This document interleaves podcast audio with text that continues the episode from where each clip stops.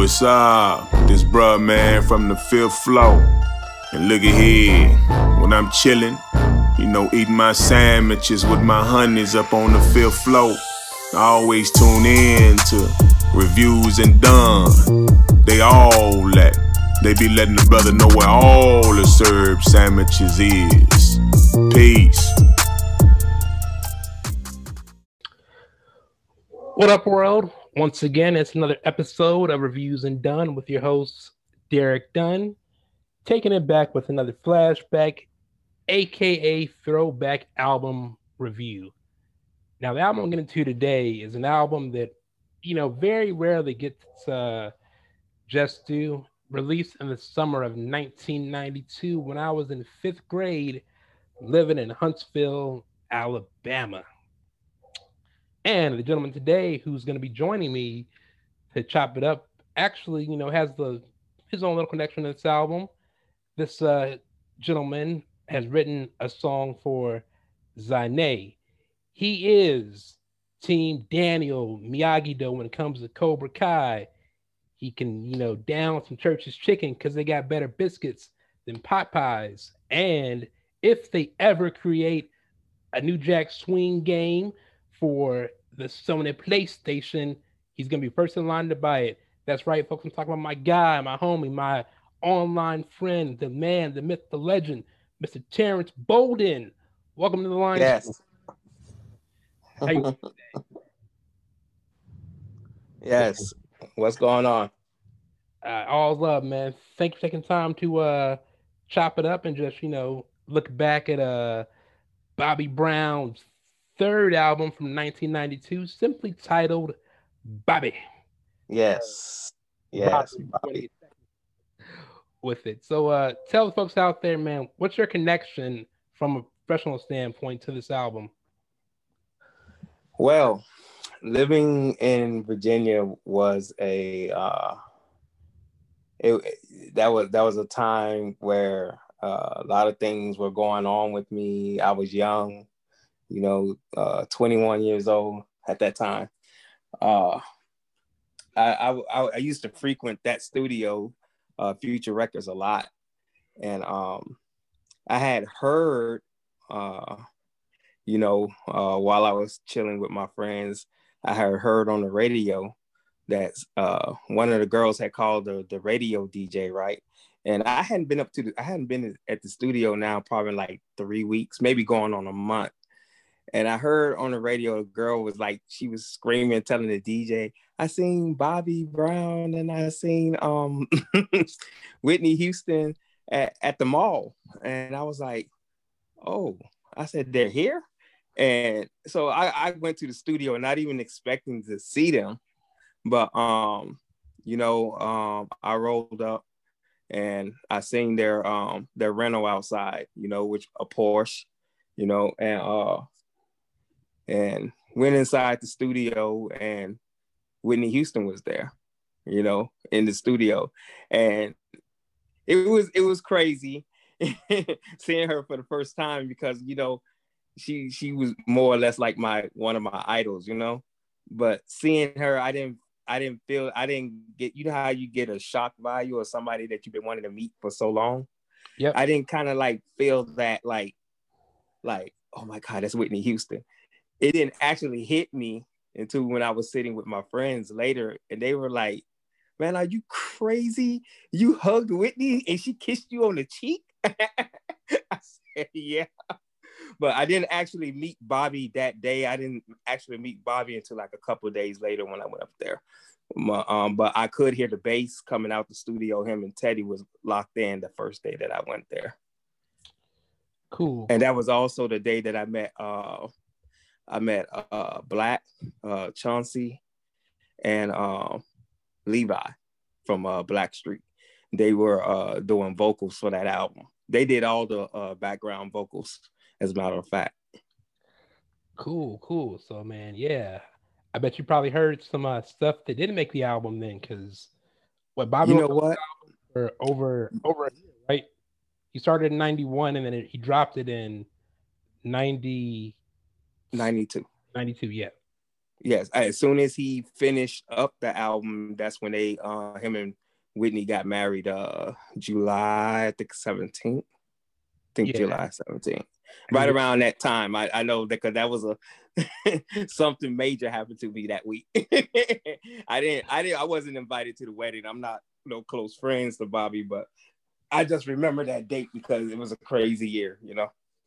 Yeah, and then the album dropped on uh August 25th, and you know, I think a lot of diehard fans, um, you know, we all still want that mystical magical album that Bobby was supposed to drop back in uh 90, but I mean he took a 40 year break, you know, outside of the remix album and you know the two songs from the Ghostbusters soundtrack between his second album, Don't Be Cruel, and this one, which, you know, at the time, folks, back in the um in myself and Terrence's younger days, you know, you could take a, a, a break between albums. Like you could take off two, three years, hell, even sometimes even six or seven years and come back and still, you know, kill the game because you know it was a five year gap between thriller and bad. Um, I think the only artist out there back in the day who was kind of shelling out music at a rapid pace was probably Prince, because on average, um, artists, especially singers, would make you wait at least at a minimum two years between releases. You know, it wasn't like now to where every week, you know, or every other month you get a new album from somebody else. It was all it was more about quality as opposed to quantity. Yes. Well, all right, folks, we're gonna go ahead and uh, take you guys on a trip on down memory lane, looking at Bobby's slept on third studio album, simply titled Bobby. Up first is the L.A. Reid and Babyface contribution, "Humping Around." Come on.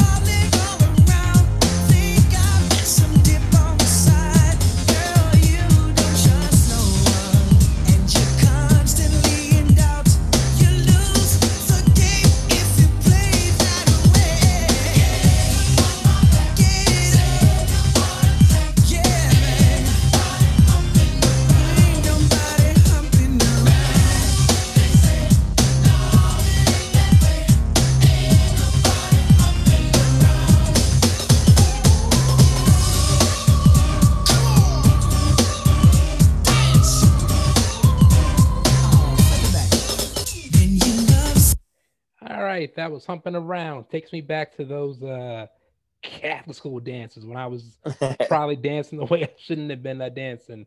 A perfect first single at the time in '92.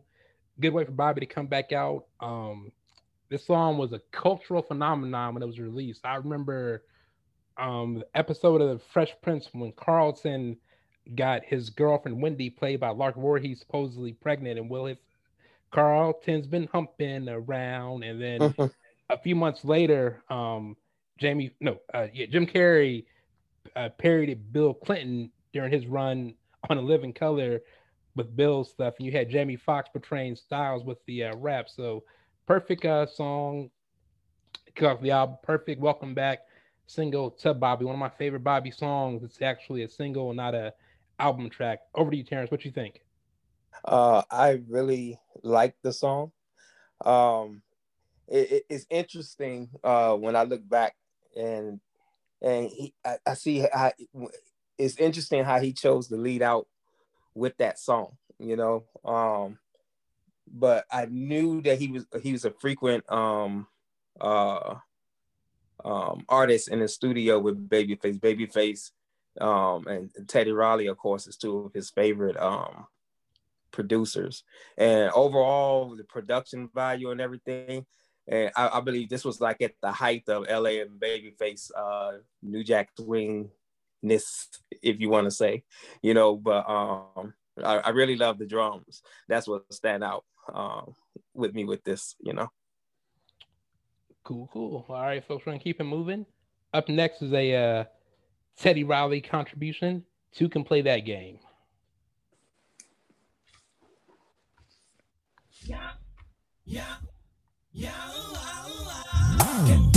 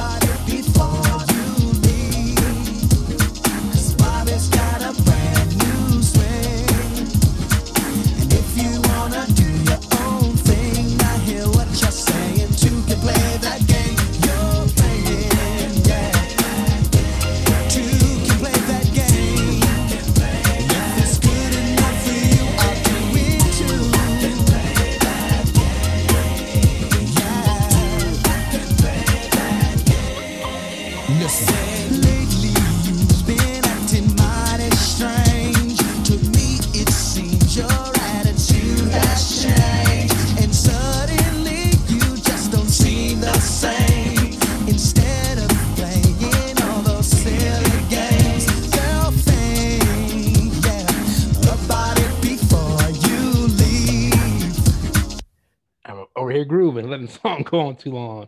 All right, that was uh, two to play that game. All right, I'm, I'm, gonna be honest. This is a song that I really didn't appreciate until I got older. I think with the production, um, it seemed like Teddy was um trying to get away from the standard New Jack Swing Town and going into something a bit more futuristic. I mean, you know, now that I'm older, I really appreciate the song and just the whole snares, the production, the vibe.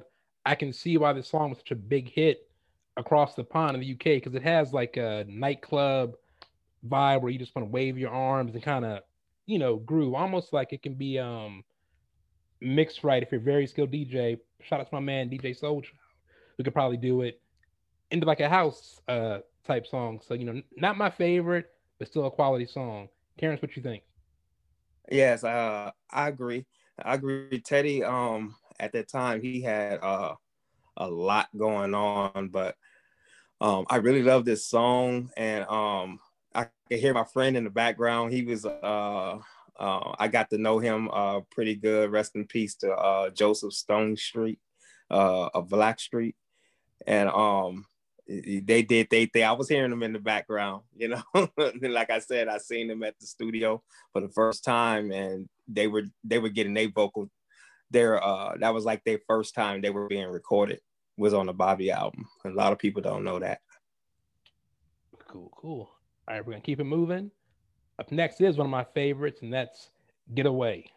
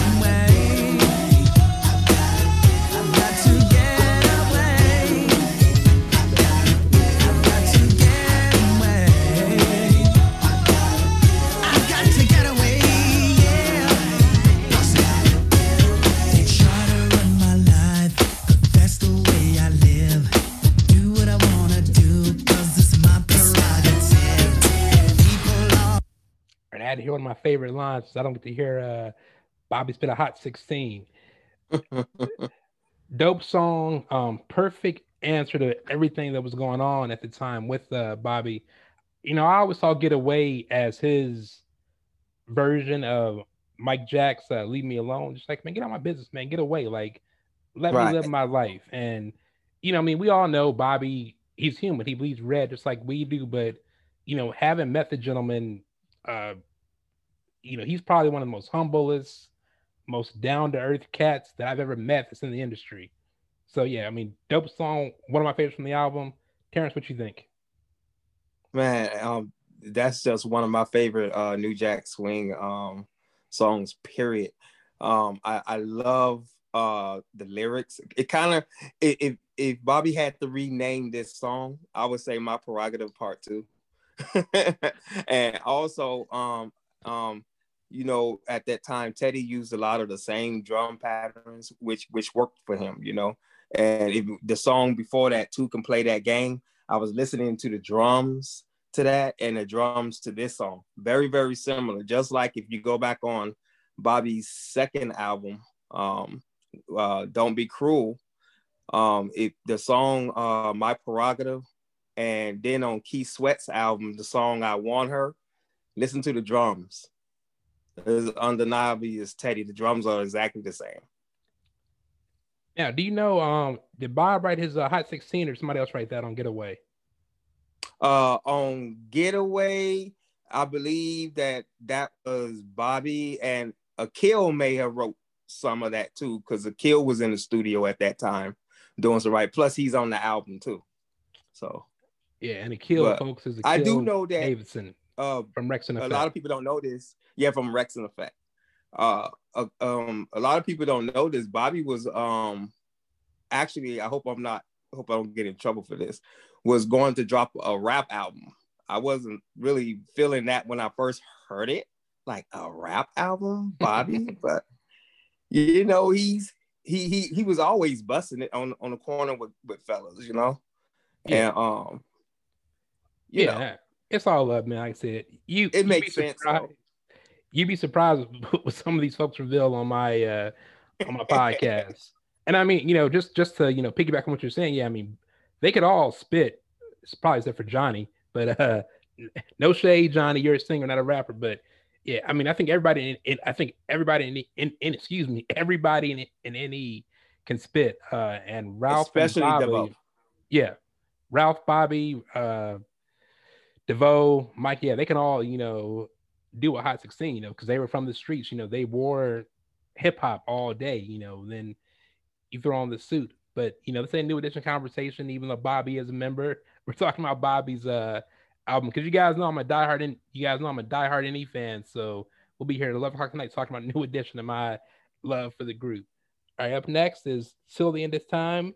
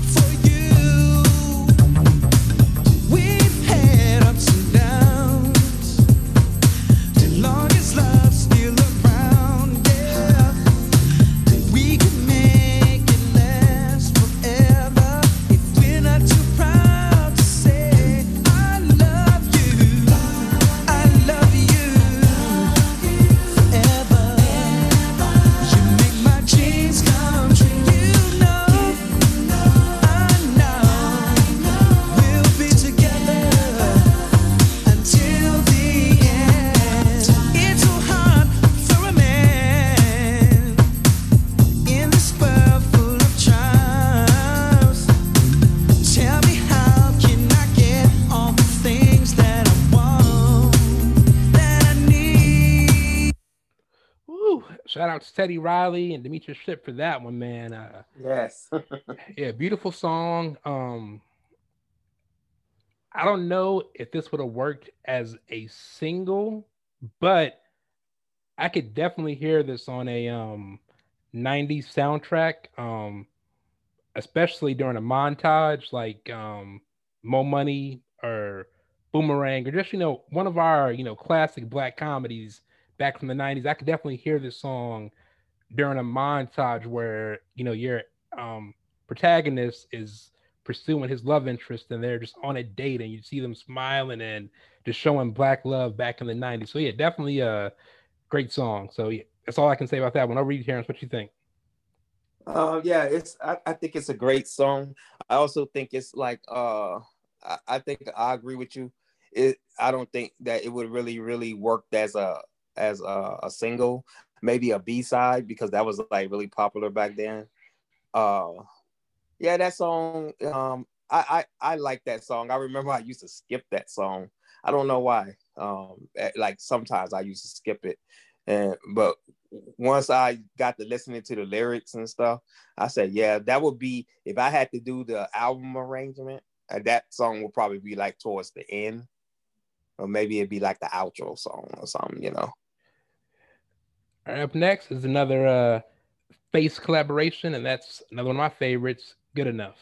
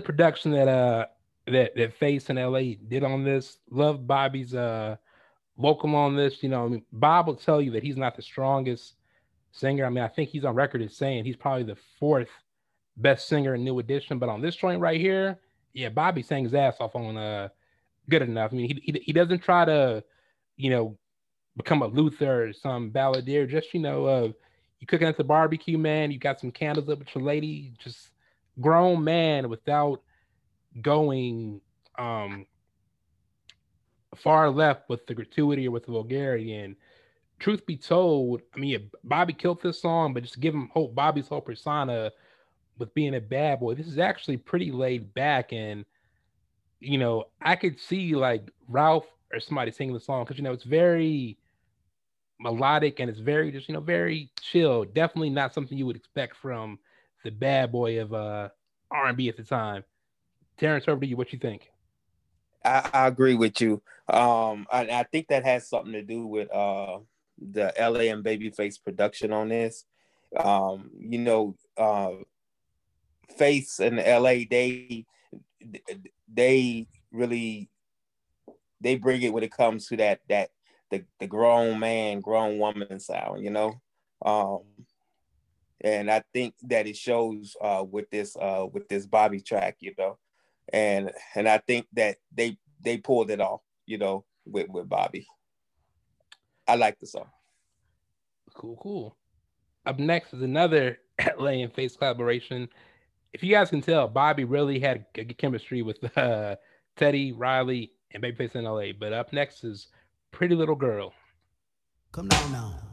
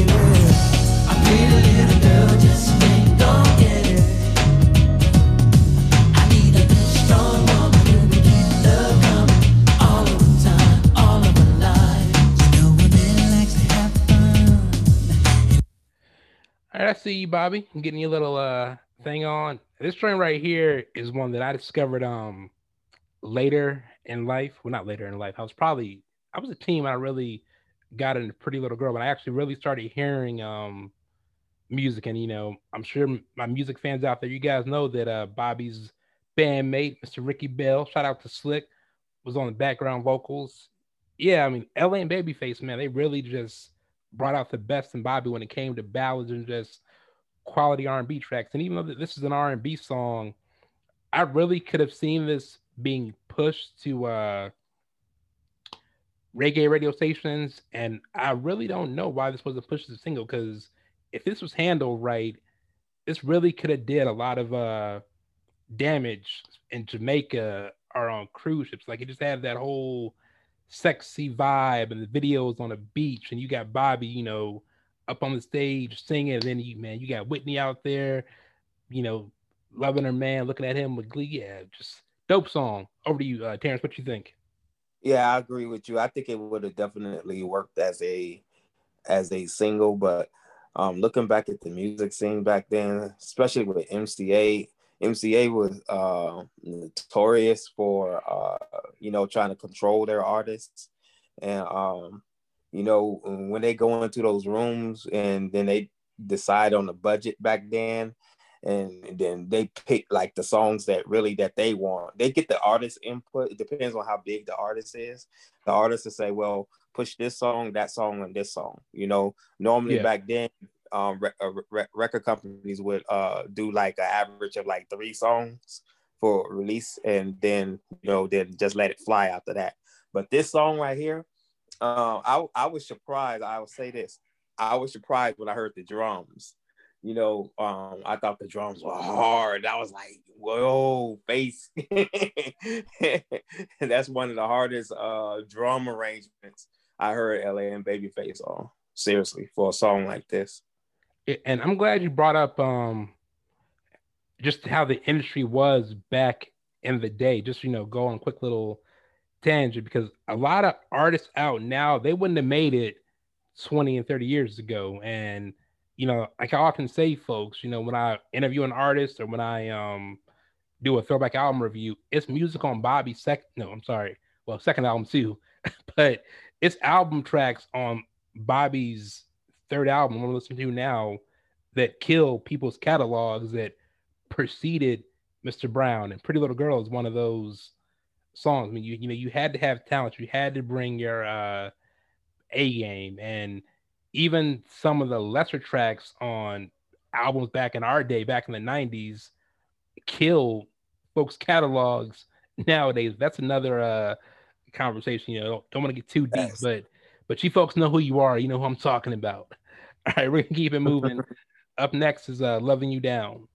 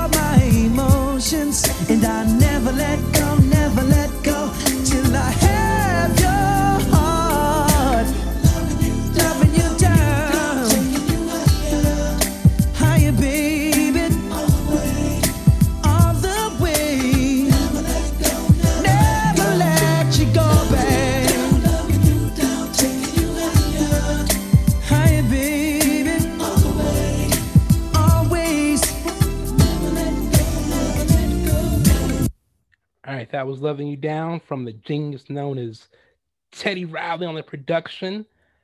Woo, yeah, man. I forgot how forgot how dope this album was.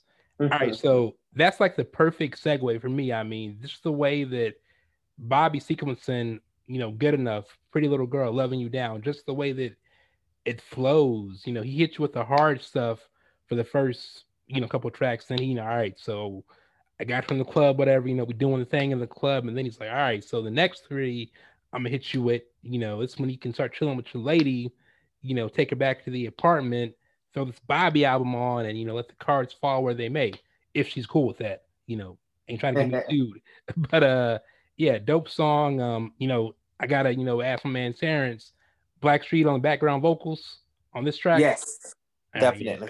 yeah, Yes. I figured. All right, so what you think about that one, man?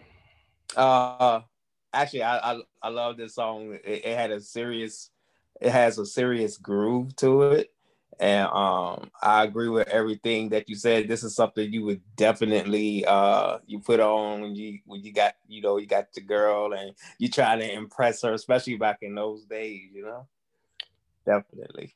Yeah, and it's almost like um I mean I'm I'm sure you know they they ran into each other numerous times, but it's, almost like um Bobby communicated like directly with Teddy and Face in LA to let them know it's like all right, so LA and Face gave me two like mid-tempo joints, so can you give me something with your vibe that kind of you know follows that same essence that they were going for? Because like I said, man, that six through eight, good enough, pretty little girl, loving you down. Even if you want to throw until the end of time, just the way the songs all you know flow. And Bobby was 23 when he dropped, yeah, 23 when he dropped this one. But the music is just still like he's becoming a grown man and kind of swaying away from that bad boy uh persona, if you will. Right. All right, up next is another Teddy Riley production that, that also features some work from my, my man who I interviewed earlier this year, my man Herb Middleton. That's One More Night.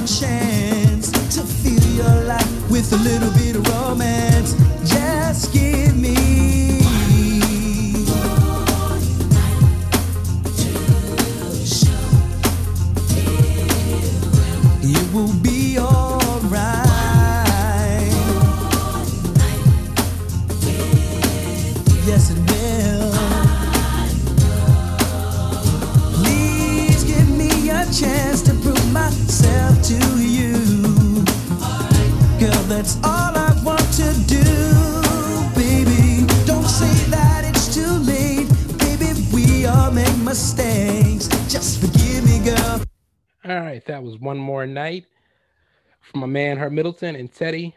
Uh, one more night is it's one of the few songs that I think comes off as a bit of filler to me. Um, not not a bad song, but just after like you know you're hit with so much quality music for like the bulk of the first half of that album, you know you got to get a bit of a uh, you know so-so song in there, and that's one more night. I mean, you know, definitely you know an all right song, but not as strong as the uh previous ones. And in my opinion, like yo, shout out to Herb, you know, no offense, shout out to Teddy, but just wasn't there. And you know, the remix on Bobby's remix album, remixing the keys of B, just totally avoid that one. But you know, over, over to you, Terrence. What you think?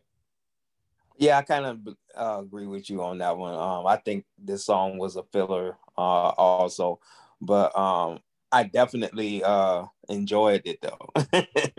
I, I definitely liked it. Yeah, well, and again, I, it's just it's one of those things where um the album is so strong and you just you get hit with something kind of you know off and maybe where maybe it's where it was um it's where it's placed that just it just doesn't work for me. And again, it's like I- you know no you know no no shade you know nothing like that. I'm just like uh you know eh, it's, it's kind of like with um I'm trying to think of an album kind of like with Thriller right Right.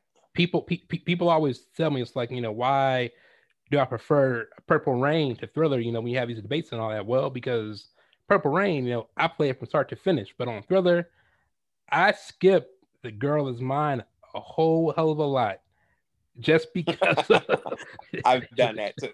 ju- just because of where the uh just because of where the song is at. And I think maybe if one more night had been up a bit more, maybe you know, after till the end of time, right before get enough, it might flow better. Work. But you know, I ain't in the industry, that's just my opinion. So we're gonna keep it moving. Up next is Bobby's duet with his then new wife, Whitney Houston. That's something in common.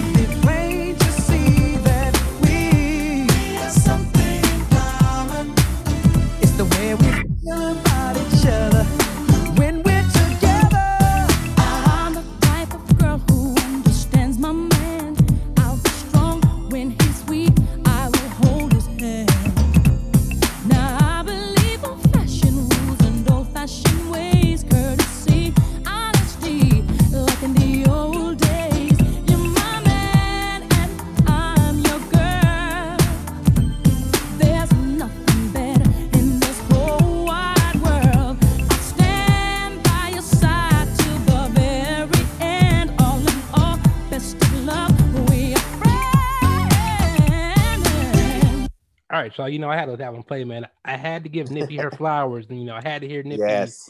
Nippy singing, man. I'm mean, great song. Uh, I think this is one of those things to where if the tabloids weren't so concerned with their personal lives, and you know, we're not getting into all that, but it's this is one of those songs you, you either like or you don't. Um, I've always Right. liked the song. Um, I think it's just something in common, you know, and you know, this isn't a time to uh talk about you know jokes about their personal life and everything. You know, they Whitney and Bobby just had something in common. They connected for for whatever reason, you know, and And it worked for a while.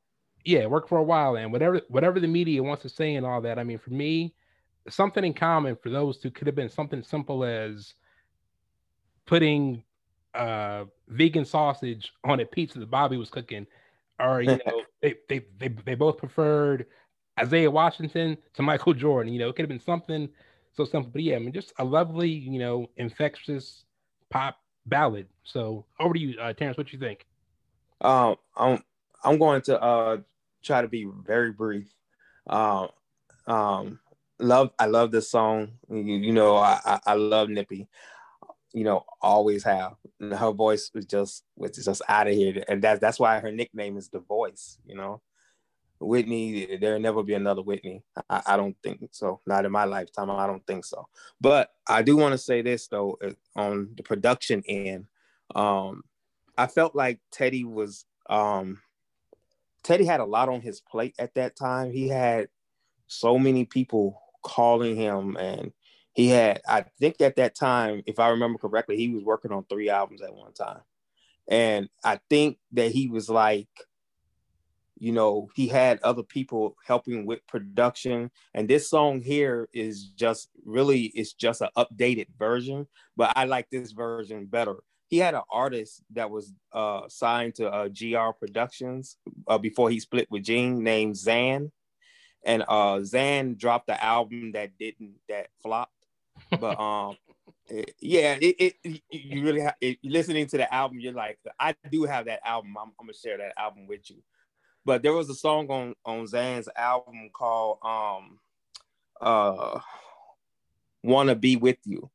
and it's actually the same um uh musical arrangement as we got something in common so i guess teddy and i like zan's version but te- the, the version with uh bobby and whitney we got something in common is more filled out though you know Yeah, definitely. better it's better yeah This was a single. This was the um fifth single. This one dropped in, I believe, the winter of yeah, winter of '93. three Yeah, winter '93, and it's crazy yes. because you know the album had already been out for damn near a year, and they dropped the Whitney single um later on. It- It's like it's one of those things where I don't know. Maybe maybe if this had been the first single, right? Ah, right I agree with you, especially um not to cut you off. I agree with you, especially when you look at they got married in July. yeah Drop we got something in common right after the marriage. It would have been out of here. or even before the um marriage like possibly possibly have this one as the um as the promo single and then you know clive would probably push this unless it's let let this catch on like right away like springtime yeah like springtime say march of 92 to april 92 is the promo single and then it just you drop humping around i don't know Yes. yeah, yeah. So yeah, good song. Uh MCA dropped the ball on that, but we'll- we'll get you know we'll get into that you know towards the end of the podcast. Up next is that's the way love is the song that preceded something in common as a single.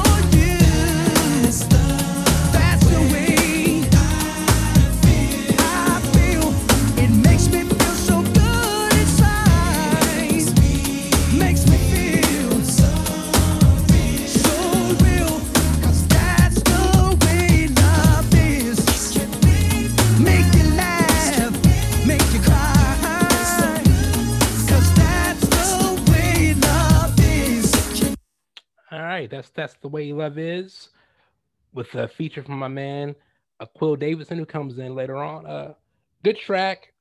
Uh, this was a '93 single in the springtime. I think this was um should have been maybe released a bit earlier. Um, maybe right after humping around instead of good enough. But I mean, dope song. Uh, no complaints from me. So, Terrence, over to you. What what what you, what you think? Man, I'm gonna be real honest with you.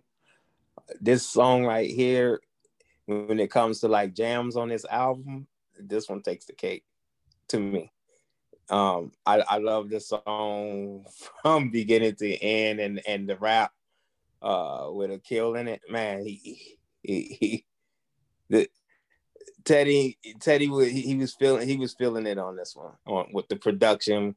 Bob did his thing. Uh man, this that that whole the whole track is serious.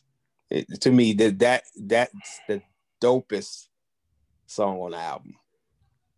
Love it. Yeah, and again, like you know, I mean, we're we're we'll get, we'll, we'll get towards everything, but I mean, MCA really dropped the ball with this uh album because shout out to my man again, my man, my man DJ Soulchild, my homie Denny Sutton over there in Switzerland.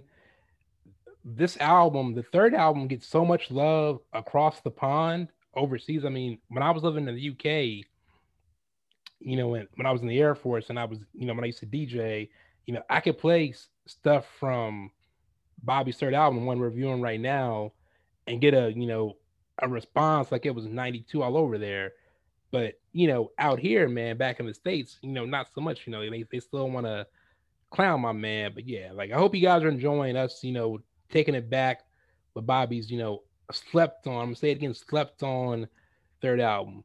All right, so we're gonna keep moving to one of the album tracks, one of my favorite Bobby slow cuts, and that's College Girl.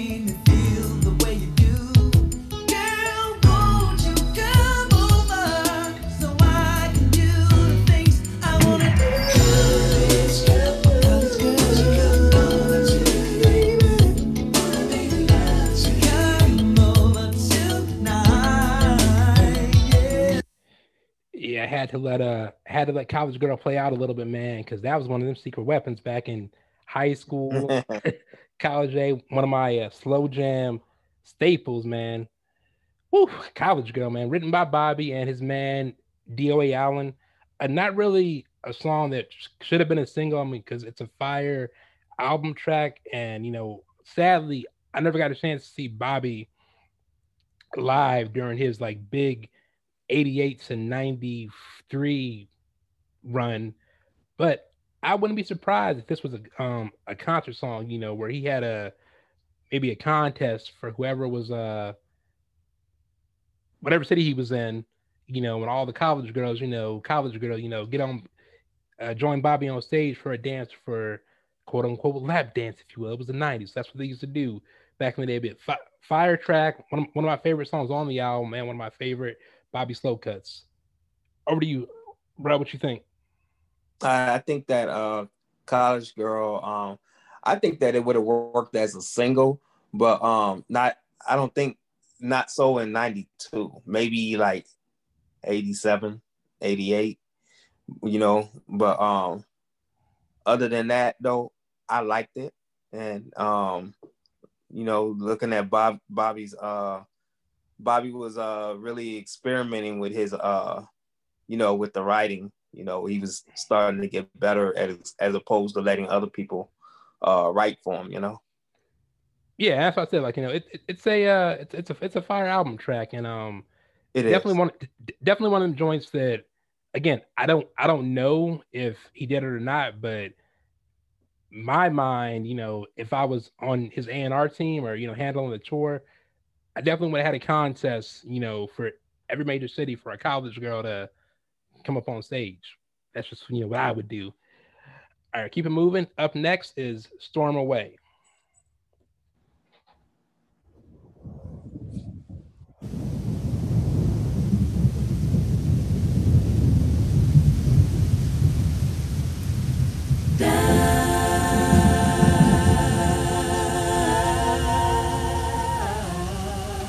Looking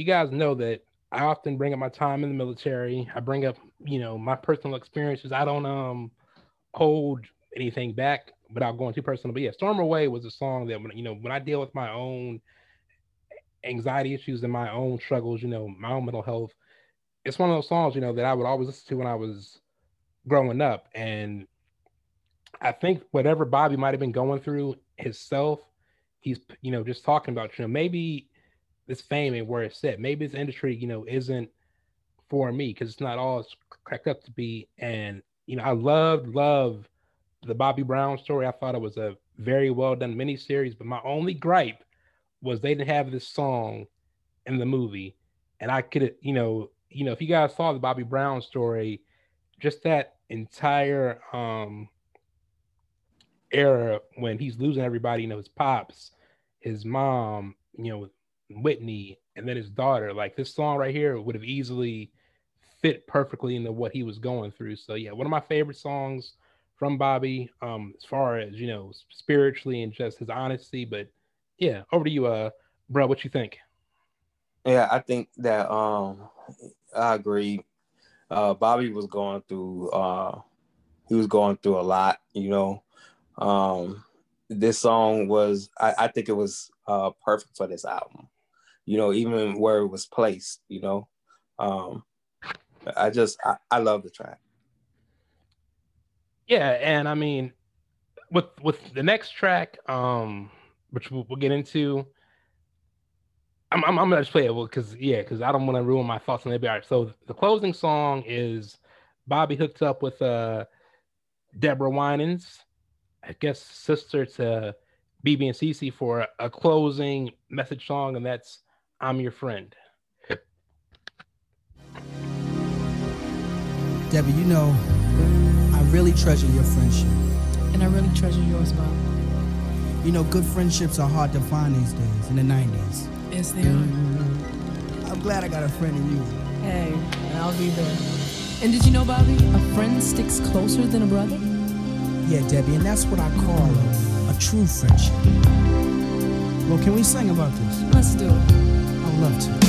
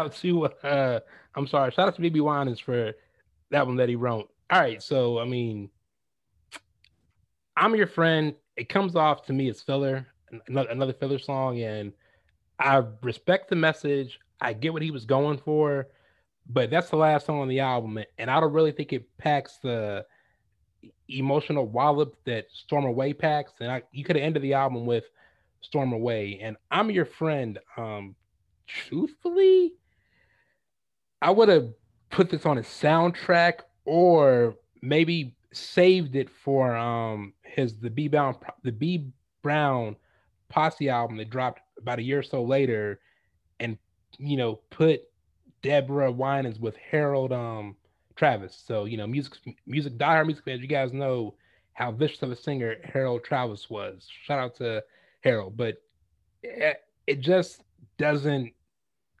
hit for me, you know, the way that a closing song should. I'm sorry. Terrence, over to you. What do you think, brother? I feel like um first of all, um, much respect to uh Deborah Winans and you know BeBe Winans, CeCe, that whole family. Oh, yeah, no doubt. They they they they are awesome. And I really like this song, you know, just the message because you know, friendship, I believe, is hard to find. But on this album, just the general vibe of this album, I think that song right there is filler. And I think it kind of like throws everything off. And I think this is a song that I think that most people will probably just skip, you know. Um, you know, I've I've even skipped it uh, from time to time, but sometimes I play it though, you know, especially if, you know if I'm going through something with a friend, it, that song works. But like I said, the general vibe of this album, mm, this this song could have been on a soundtrack or or something, you know. But it just to me, it just don't fit, and I think they knew that, which is why they threw it at the very end. What they should have done was they should have shopped this song to Disney and put this bad boy on the Aladdin sound Aladdin soundtrack that came out in 92. You know, that would have been that soundtrack was awesome. yeah, like I'm your friend, you know. So it goes right along with uh and a rad friend like me. But you know, you get Bobby some love and let Bobby get some residuals. Yeah, man, it's just again, like you know, I love the wine and something like you do. I love gospel music, Christian music. It's just it doesn't really gel well with the um with the album, man. It just it throws it out of uh out of whack. I mean, you know, and I know that uh 13 is an unlucky number, but he easily could have just ended ended the joint with Storm Away, or like I said, I'm pretty sure there's some nice ballads in there. You know, there's some nice up tempo joints that didn't make the final cut that he could have threw on there. But it seems like I'm Your Friend was a personal favorite to Whitney since she's cool with the wine, and so you know, no no shade, but just you know, fill Right. filler is what it uh ends up being. All right, so yeah, um, Bobby released in '92.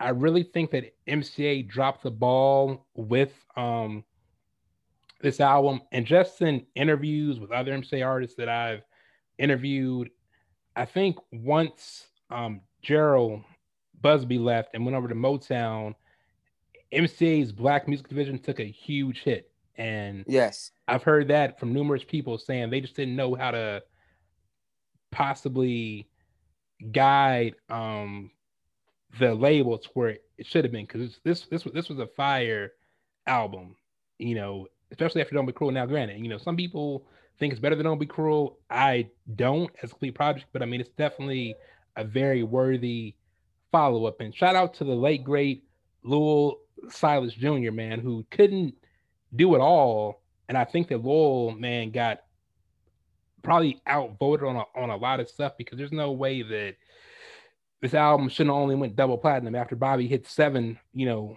with the first one. And Right. there was quality music. There was a lot of quality songs on this album. MCA just didn't know what to how to promote it right, I guess. Because I don't even think the uh I mean, I don't even think the tour was worldwide. I think the tour was just only in the um states. And you figure what he spent close to three and a half years touring in support of uh Don't Be Cruel. So yeah, man, a huge missed opportunity. And again, I mean, folks, if you go back and listen to this album with adult ears and just ignore everything you may have heard about Bob, you know, from the tabloids, you'll get a new respect for him. It- It's the same sentiment for his, the album that followed this one, um, Bobby Brown Forever. And I can admit that I was guilty of giving Forever a bad rap because of everything that happened on the Home Again tour and just buying into what the media was saying about Bob being a prima donna, being a diva. You know, kind of said, you know, man, F Bobby, you know, when it was when I was like 15, 16 during the Forever days. But, you know, when I hit my 20s, I picked up Forever again and actually listened to the album from start to finish. Like, you know, Bob's doing his doing his thing. You know, it's not as strong, it's not as strong as his previous work, but for him to kind of not work with Teddy, he didn't work with Face, he didn't work with uh anybody hot and big at the time. Tim and Bob were, you know, slowly becoming, you know, known. But I mean, it was it was Bobby and it was Tim and Bob on that uh, uh fourth album, the Forever album. So shout out to Bob, man, you know, for years of quality music. Well, all right, folks, you know how we do. Um, Terrence, I need your top three songs and a final letter grade. All right, here we go. Uh, top three songs. Okay, you already know what my number one is. uh, that's the way love is. Um, uh, have strong uh connection to that song, and you know, because one of the people that's on the album that is my homie, you know, that's rapping. Um, uh, second single, um, something in common just because it's it's nippy. uh third single, uh let's go with um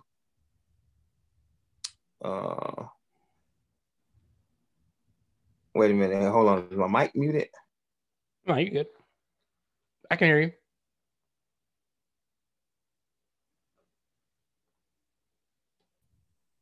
Okay, my third single, I will have to go with Loving You Down.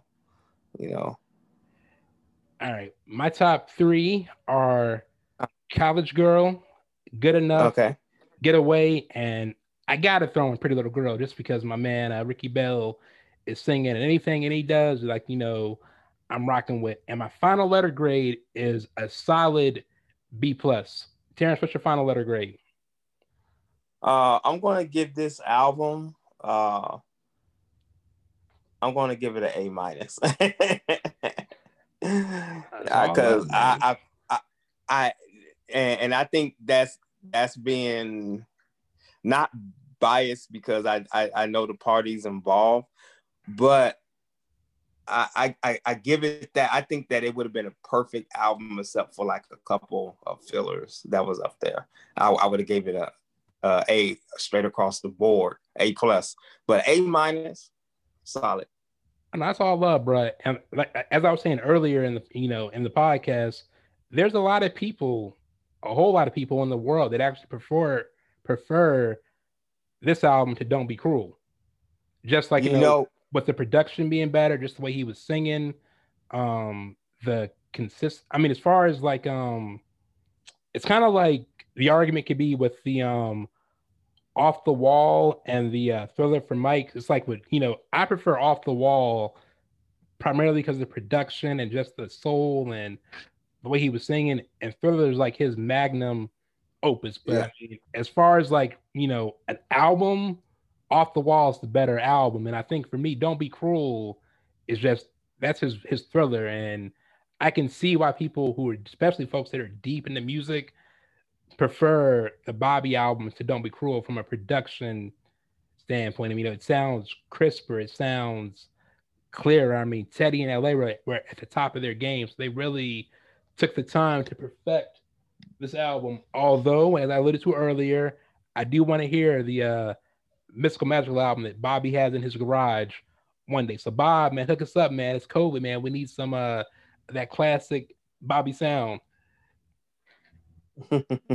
yeah, I agree with you on that. You know, I know he got some stuff in the vault, and I know Teddy uh definitely got some stuff in the vault. He got some of them on some of them um uh DAT tapes that he used to have. He used to have like a whole stack of those in a studio labeled. Um uh speaking on Michael, to me, Michael's best album was Off the Wall. That's just to me personally. I feel a strong connection to that album. When whenever I listen to Thriller, I can't I don't is is is very rare that I listen to it like from beginning to end. I have listened to it from beginning to end, but off the wall, every time I listen to it, I just let that thing play from the Yeah. first song. I put it on repeat and I just be jamming.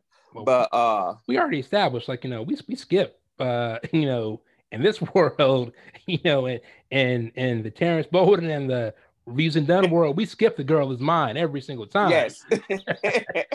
like, you know, but off the wall though, it's like you know, we play girlfriend, we play burn this disco out, you know, we play it's the falling in love, you know? right. But uh, the girl is mine gets no love. Yes.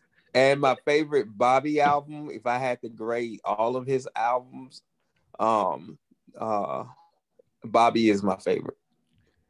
Cool, cool. Definitely Bobby. And I and I like that re what, what remixes in the key of B.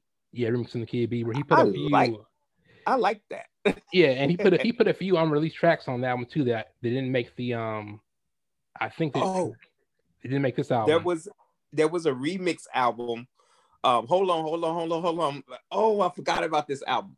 There was a I had this, I had the tape back in the day. There was a remix album after uh my Don't Be Cruel album. yeah, dance. You know it. Dance, you know it. What? Oh my god. That's my second favorite. Yeah. That thing, that thing was crazy. Yeah, That should have been that should have been a whole album. yeah, man, and, and folks, folks really don't. Um, I mean, you know, we know, but I think a lot of people really don't know just how massive and just how big he was during his during his prime. That's why, like you know, yes. I, you know, I often tell folks, and a lot of people give me the side eye when I say it's like, truth be told, for me, Don't Be Cruel is a better album than Bad.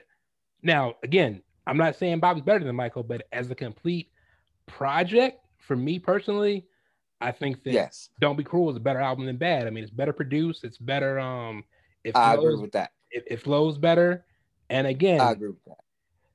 just y'all, you know, this dude had the game on lock from 88 to 92. Wasn't nobody fucking with Bobby Brown. Nobody. Like he had the game on lock. That's the reason why.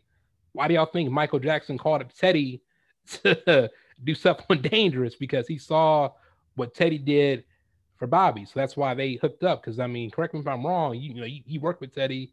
Teddy said he was just shocking and take, taking it back and flabbergasted when Mike called him. It's like Right. you ain't working with Quincy on you know on the uh on the new project. And it's like, no, I'm working with you, Teddy. All right, folks. I want to thank Terrence for uh dropping by, man, to chop it up. As always, you know, love to chop it up with somebody in the industry. Um, my brother, tell the folks out there where they can procure some of your musical talents and where they can follow you on social media. Uh, yes, you can uh, follow me um, on um, Facebook. Uh, I'm on Instagram, on Twitter. On um, Twitter is uh, Big Format at Big Format B I G number four M A T. Um, on Instagram, um, Big Format seventy one, and um, I do have uh, a new single uh, popping off in 2021. I'm kind of happy about that. I got a special guest vocalist uh, on that song.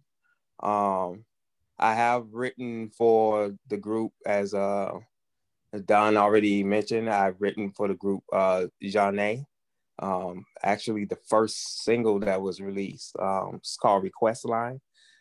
Album came out in 97 um winter time 97 um there was a remix done and the remix uh featured uh queen latifah.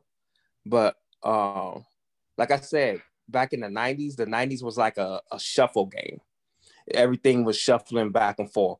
The, this executive was moving from from this this company to this company. They were they were firing a and r's right and left. It, it just seemed like nobody could get it right and mca was was part of that you know? And that's why bobby was trying to get off of mca at one point. And a lot of artists was trying to get it off of mca jive and and motown because they wasn't treating people right. They didn't motown didn't even treat me right. They didn't even recognize me at first you know and i still haven't got paid from that project but it's all good though. Even though they did give me credit, they they didn't pay me though. But you know, uh, I'm not salty about that. You know, I moved on. I'm in a I'm in a happy place right now in, in my life. I feel you, and many stories. And like I said, if you guys want to hear more um, stories of how the industry really is, man, check my podcast out, man, because a lot of these artists they don't hold back and they give it to you straight, no chaser. And the music industry, you know, we all love it, but it ain't it ain't all that it's cracked up to be. And on that note, I'm gonna leave you guys with a quote like I always do. And you know, we're gonna go to the book of Bobby Brown. I feel the simplicity of life is just being yourself. Until the next time, done out. Deuce? When did I start podcasting? Anywho, today's episode of Reviews and Done is sponsored by the Pod Collection and Herbalism. Check them out on the gram